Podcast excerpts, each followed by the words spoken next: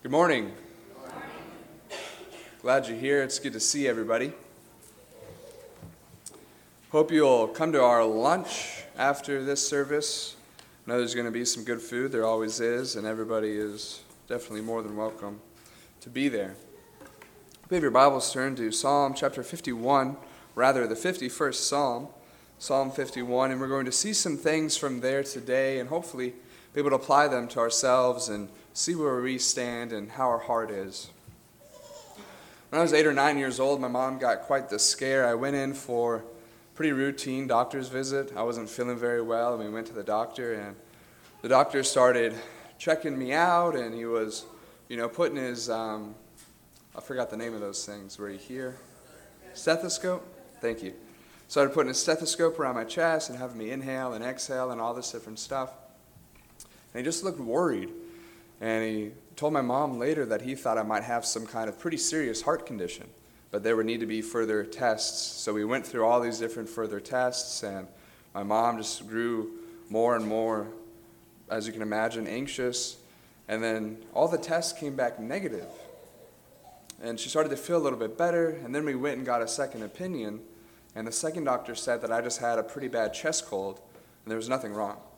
You can imagine my mom's worry, thinking that I might have a pretty serious condition, but thankfully, some doctors who actually knew what they were doing were able to check me out and to diagnose that there really was nothing wrong.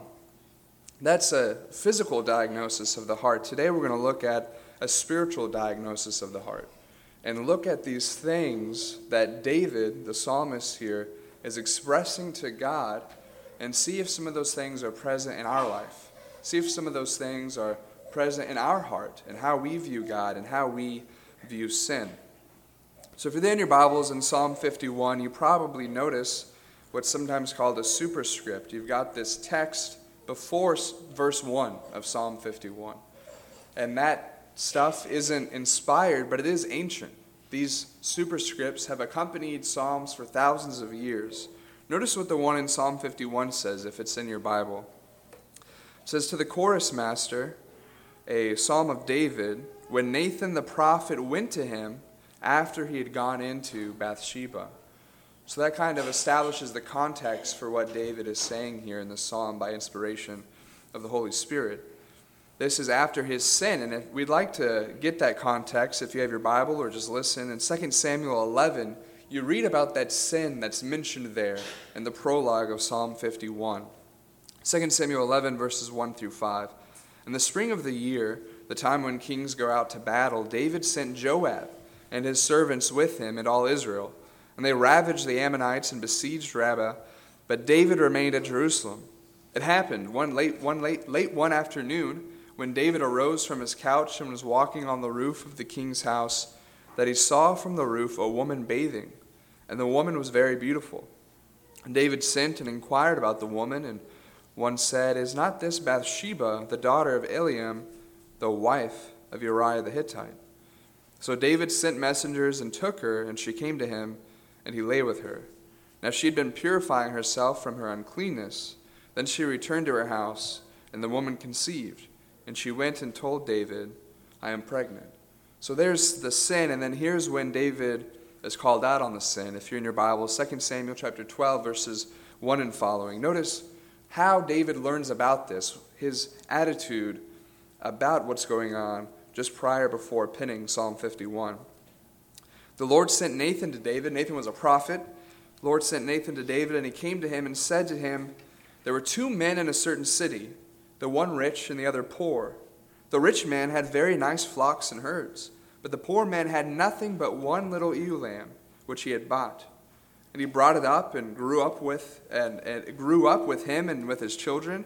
It used to eat of his morsel and drink from his cup and lie in his arms, and it was like a daughter to him. Now there came a traveler to the rich man. He was unwilling to take one of his own flock and of the herd to prepare for the guests who had come to him, but he took the poor man's lamb and prepared it for the man who had come to him. Then David's anger was greatly kindled against the man, and he said to Nathan, As the Lord lives, that man who has done this deserves to die. And he shall restore the lamb fourfold, because he did this thing, and because he had no pity. Nathan said to David, You are the man. Thus says the Lord, the God of Israel I anointed you king over Israel, and I delivered you out of the hand of Saul, and I gave you your master's house and your master's wives into your arms, and gave you to the house of Israel and of Judah. And if this were too little, I would add to you as much more. Why have you despised the word of the Lord, to do what is evil in his sight? You've struck down Uriah the Hittite with the sword, and have taken his wife to be your wife, and have killed him with the sword of the Ammonites. Now, therefore, the sword shall never depart from your house, because you have despised me and have taken the wife of Uriah the Hittite. Behold, I will rise up evil against you out of your own house, and I will take your wives before your eyes and give them to your neighbor, and you shall lie with your wives in the sight of the sun. For you did it secretly, but I will do this thing before all Israel and before the sun. David said to Nathan, I have sinned against the Lord. And Nathan said to David, The Lord who has put away your sin, you shall not die. Nevertheless, because by this deed you have utterly scorned the Lord, the child who is born to you shall die. Then Nathan went to his house, and the Lord afflicted the child that Uriah's wife bore to David, and he became sick. The text goes on, that child eventually dies. In the meantime, David refuses to eat or drink anything, and he's there in sackcloth and ashes, and he's repenting, and he's forlorn and he finally cleans himself up. But you can only imagine the state he was in. And somewhere in this time, or rather looking back on it, he writes this psalm, Psalm 51. And from this psalm, we see the measure and the depth of David's repentance when he finally came to his senses. And from this psalm, we can see the characteristics of a repentant heart, hopefully, characteristics that are present in our life. Psalm 51, notice in the first place, that a repentant heart relies on God. Psalm 51, verses 1 through 2. Have mercy on me, O God, according to your steadfast love, according to your abundant mercy. Blot out my transgressions. Wash me thoroughly from my iniquity, and cleanse me from my sin. Notice that David is completely conscious of the fact that he is totally, utterly dependent on God for forgiveness. The first place, he begs to God to have mercy on him. There is an acknowledgement of God's steadfast love and his abundant mercy. David saying, God, if I'm going to come out of this hole, if I'm going to be forgiven for the egregious sin that I've committed, it'll only be by your grace and by your mercy and by your faithfulness. The only way for David to be forgiven, and he knew it, was to rely on the power of God. Notice he's begging God to act. He says, Have mercy, blot out my transgressions. Verse 2 Wash me thoroughly from my iniquity and cleanse me from my sin. David is begging for God to act in his life, to make things right, to cleanse him, so that David can be once again pure and forgiven in the eyes of the Lord. If we're going to have a repentant heart, we must acknowledge, just like David does here in Psalm 51 1 through 2, we must acknowledge our dependence on God. Sometimes we slip up and maybe we commit a little sin or maybe we do something that just it seems like we were beside ourselves. It seems like the bigger sins we're more willing to go to God about because we realize how big it is. But the little sins, those are forgiven the only the same way the big sins are. It'll only be by God's grace. It'll only be by God's mercy. If we're walking through life and when we struggle and when we stumble, we don't turn to God and ask Him for His grace or for His mercy we're making a mistake. If it wasn't for God's grace and mercy, we wouldn't even be here. We would have no hope. We would be swept away with our sins. The psalmist says in another place, O Lord, if you were to mark iniquities, who could stand? In other words, God, if you were without mercy, without grace, and you kept track of every wrong we did and you acted accordingly, nobody would be left standing. But thankfully, God is gracious. Thankfully, God is merciful. And when we're struggling with sin, when we're struggling with something in our life, when we're looking to repent, we must first acknowledge that God and God alone is the one we must go to.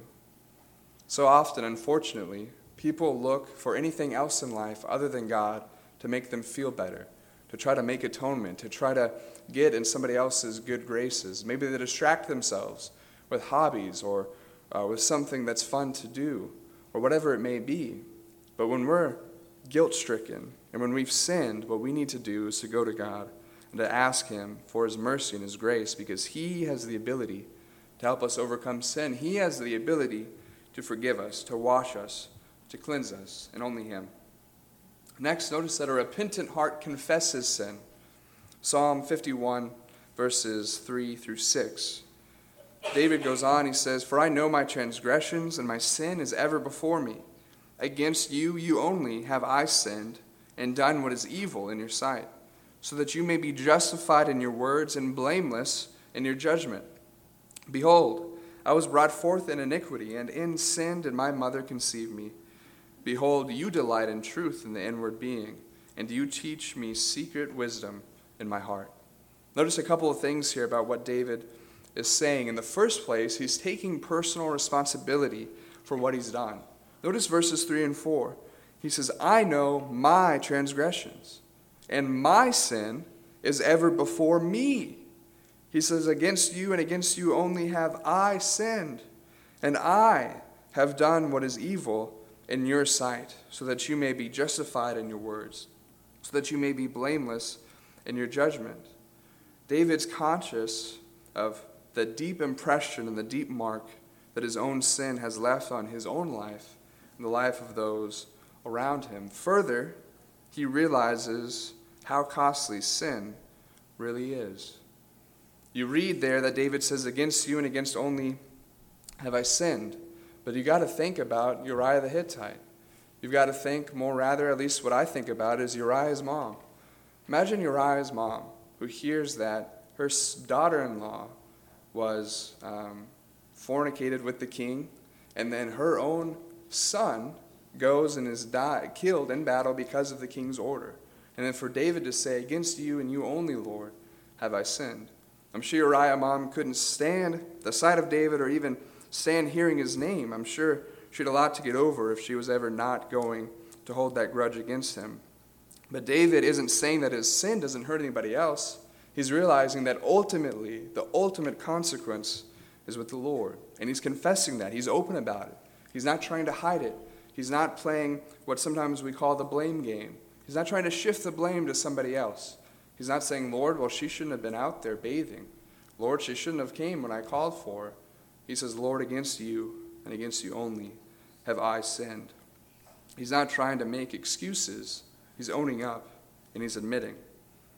And he's not beating himself up, but he also recognizes the distance between himself and God.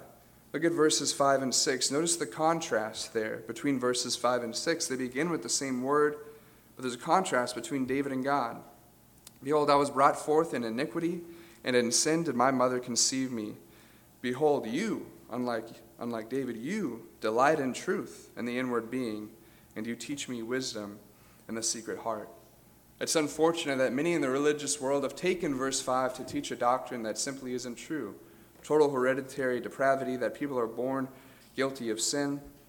When in fact, in this section, David's trying to do the opposite. He's trying to confess and to show that he's taking personal responsibility for his sin. Look again at verses 3 and 4. I have sinned, my transgressions, my sin is ever before me.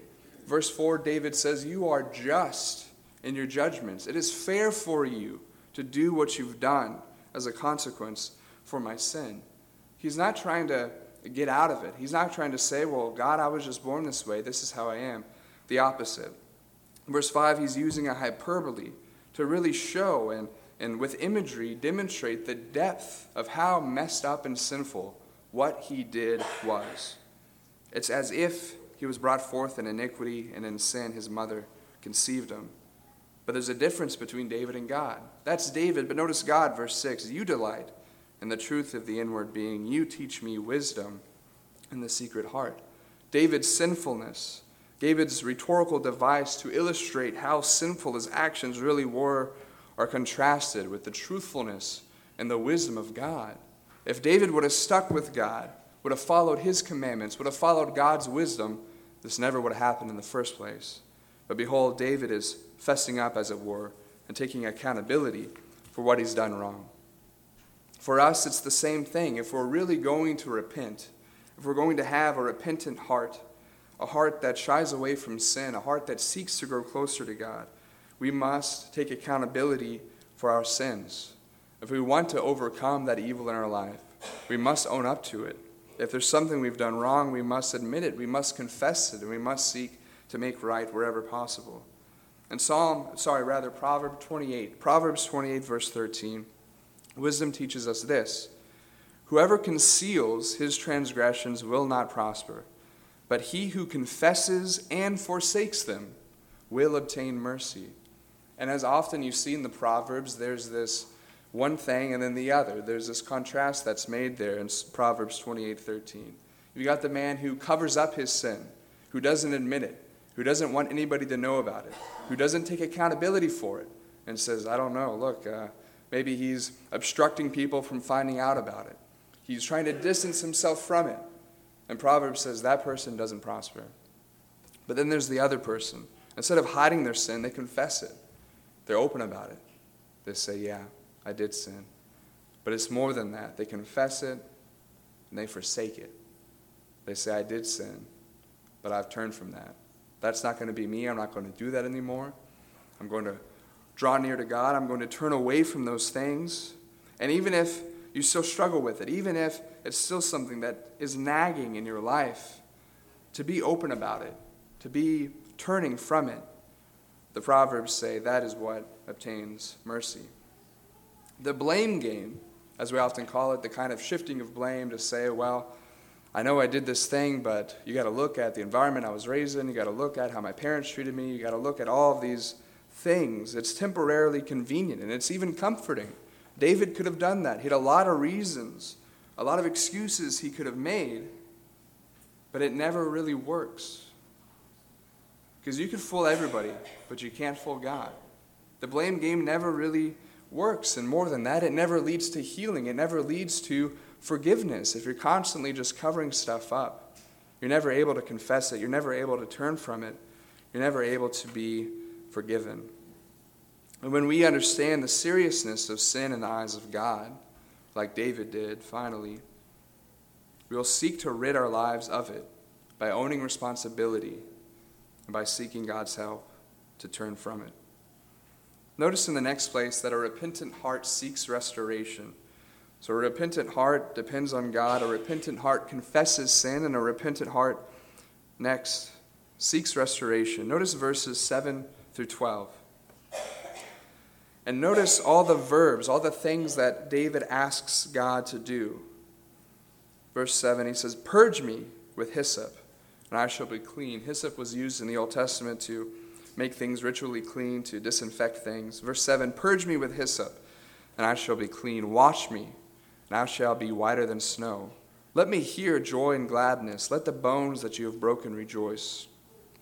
Hide your face from my sins and blot out all my iniquities. Create in me a clean heart, O God, and renew in me a right spirit. Cast me not away from your presence, and take not your Holy Spirit from me. Restore to me the joy of your salvation, and uphold me with a willing spirit. You see there that David is asking for a clean slate from God. David knows that if he's going to be clean, if he's going to be purged from evil, if he's going to be pure, it'll only be because of what God does. It's God who purges, it's God who washes, it's God who gives David a clean slate. So that's what he's asking for. Notice that it's only God who's able to heal David's condition and do away with his guilt. David could work every day for the rest of his life, be the best person from then on out. But there's still that problem of guilt. There's still that problem of sin. So he begs to God, Hide your face from my sins, blot out my iniquities. Create in me a clean heart, O God, and renew a right spirit within me. More than that, David is asking for a restoration of his inner self and a restoration of his relationship with God. Verses 10 through 12. He asks for his heart to be clean. He knows that God only can create in him a clean heart. He asks for a right spirit, a spirit that follows God, a spirit that seeks to follow God. God is the one capable of renewing this within David. Verse 11, he knows his sin. Because of his sin, he deserves not to be in the presence of God, but he begs God, Don't cast me out of your presence. As the anointed of the Lord, the Holy Spirit was with him, and he said, Please, God, I know I've sinned, but do not take your Holy Spirit from me. And then verse 12, he says, God, restore to me the joy of your salvation. Let me be glad again to be your person, to follow your commandments, to live my life as I should. He begs God, uphold me with a willing spirit. God, let me have a spirit that seeks to do good, a spirit that actually wants to follow you, a spirit that follows your path. God is able to clean David's heart. God is able to allow David to overcome this sin as David begs to him for mercy and for help. And God can, by his grace, heal David of his broken emotions, of his broken relationships. But David must seek God and follow God and call upon God to act. For us today, God is more than willing to offer a full pardon. He's more than willing to give us a clean slate. He's more than willing to purify those who humbly come to him on his terms. Maybe you've have a past where you've sinned a lot. Maybe there's one big sin in your life and you're not a Christian, and this whole life you've been bearing it. God can take that from you. That was crucified to the cross with Jesus, and He can restore you. He can put a clean heart in you. He can renew your spirit, and He can bring you into His presence. Sometimes, even as Christians, though, our hearts wander astray. We allow ourselves to be lured by sin and God still offers a way back into full fellowship with Him. Always. He's always seeking to restore these relationships, to restore this brokenness. And even though some of it now is temporary, and the day to come, like Scott talked about at the Lord's Supper, it will be eternal. And there is no brokenness, there is no tears, there is no sadness. And God's the one who does that. Nobody else can. Further, we must not let pride get in the way of us coming to God and seeking his help.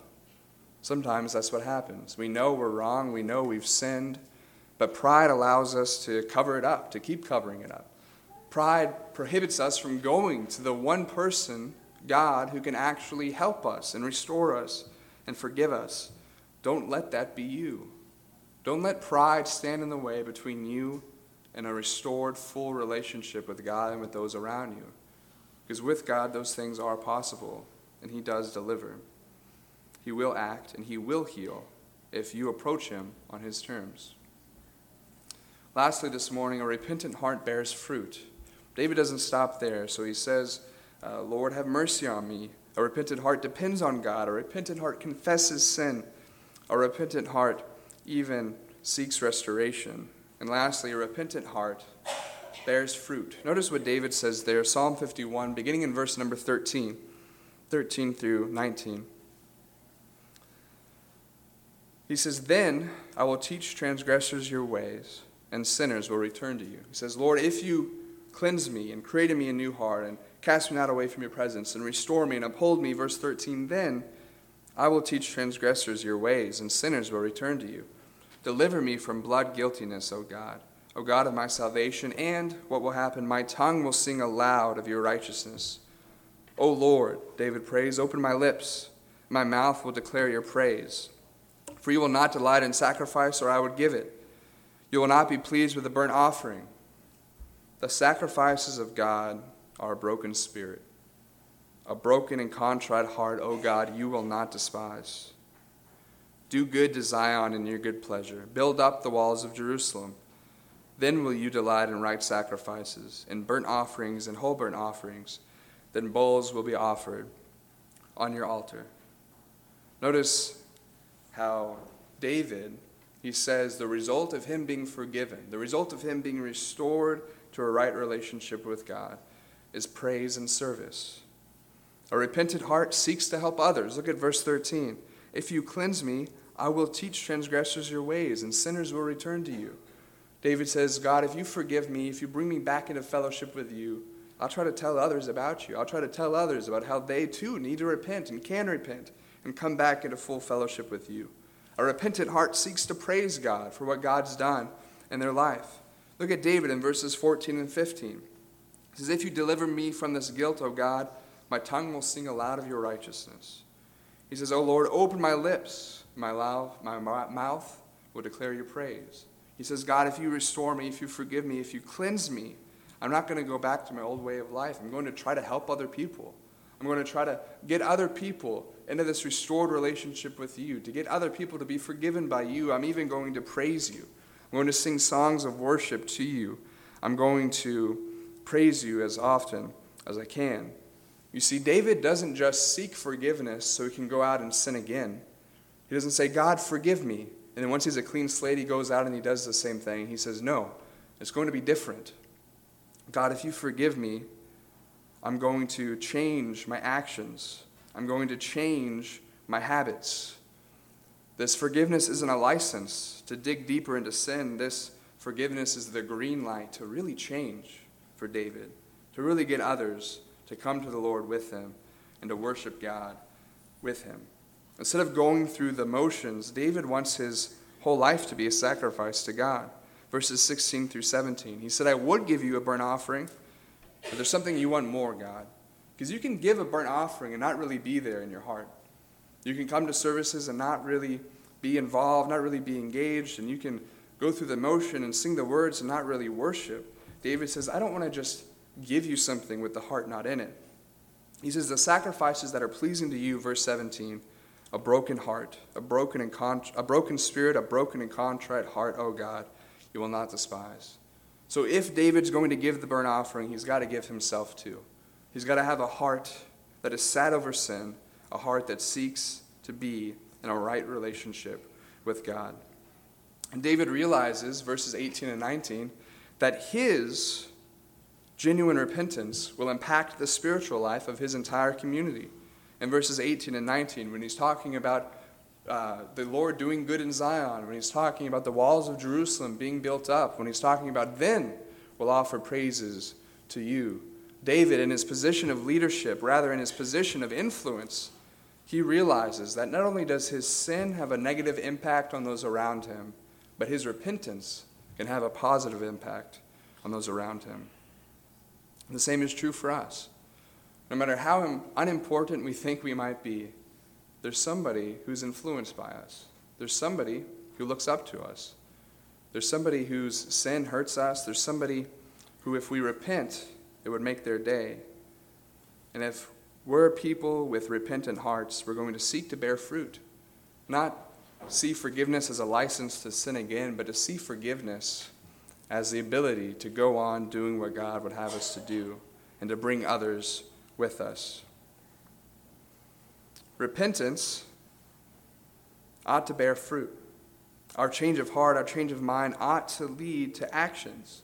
Matthew 3 8, remember John the baptizer, he says to bear works or bear fruit in keeping with repentance. And 2 Corinthians 7:10, Paul there writes that godly grief produces a repentance that leads to salvation without regret, whereas worldly grief produces death. A repentant heart that grieves for sin and seeks God will bear fruit. A repentant heart does more than just confess and rely on God. It goes out changed and it gets to work. I hope and pray that our hearts, as the Christian community here in Auburndale, as members of this church at Orange Street, that it's more than just being forgiven. It's being forgiven and then going out and doing something about it, trying to get others to be forgiven, trying to reach out to those around us, trying to call on God to do good in our lives, in the lives of other people. Hopefully, we are producing fruit because of our repentance. Hopefully, our sinful habits have been replaced by praise and service to God, just like they were in the life of David. Maybe in your life, sometime in your past, you've got a big sin like David, and you've never taken care of it. You've never put Christ on in baptism. You've never called out to God for forgiveness. That's how you do that today. David, in his special place, anointed king of God during the Old Testament, he could cry out to God and ask for forgiveness.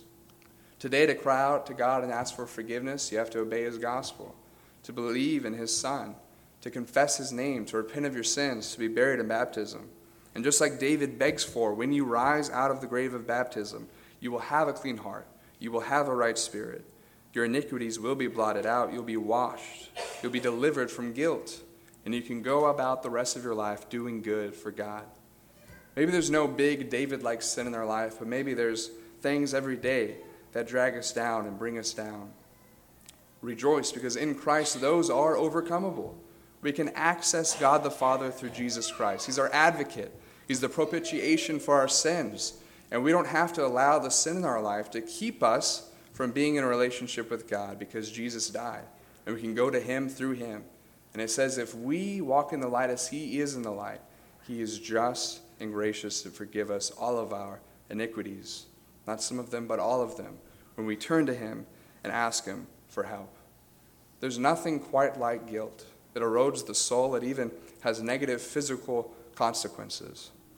But God is willing to do away with all of it. That's why He sent His Son to die. One of the worst feelings you can feel is guilt, and that's the very thing that God can absorb and take out of your life if you come to Him on His terms. Won't you do that this morning? In Christ, there's reason to rejoice. No guilt in life, no fear in death, as one song says. And that is true. As we walk in the light of God, God has forgiven us we must ask ourselves if, like David, at least here in this psalm, we have a repentant heart. If we were to go to a spiritual doctor of sorts and they were to run those tests on our heart, would he see that our heart relies on God, that our heart confesses sin, that our heart seeks to bear fruit? I hope that's true in your life and mine as well. Feel the need to come forward, to be forgiven, to be cleansed, to ask for help, to ask for prayers. This song is prepared for you to do just that. Please come as we stand and sing.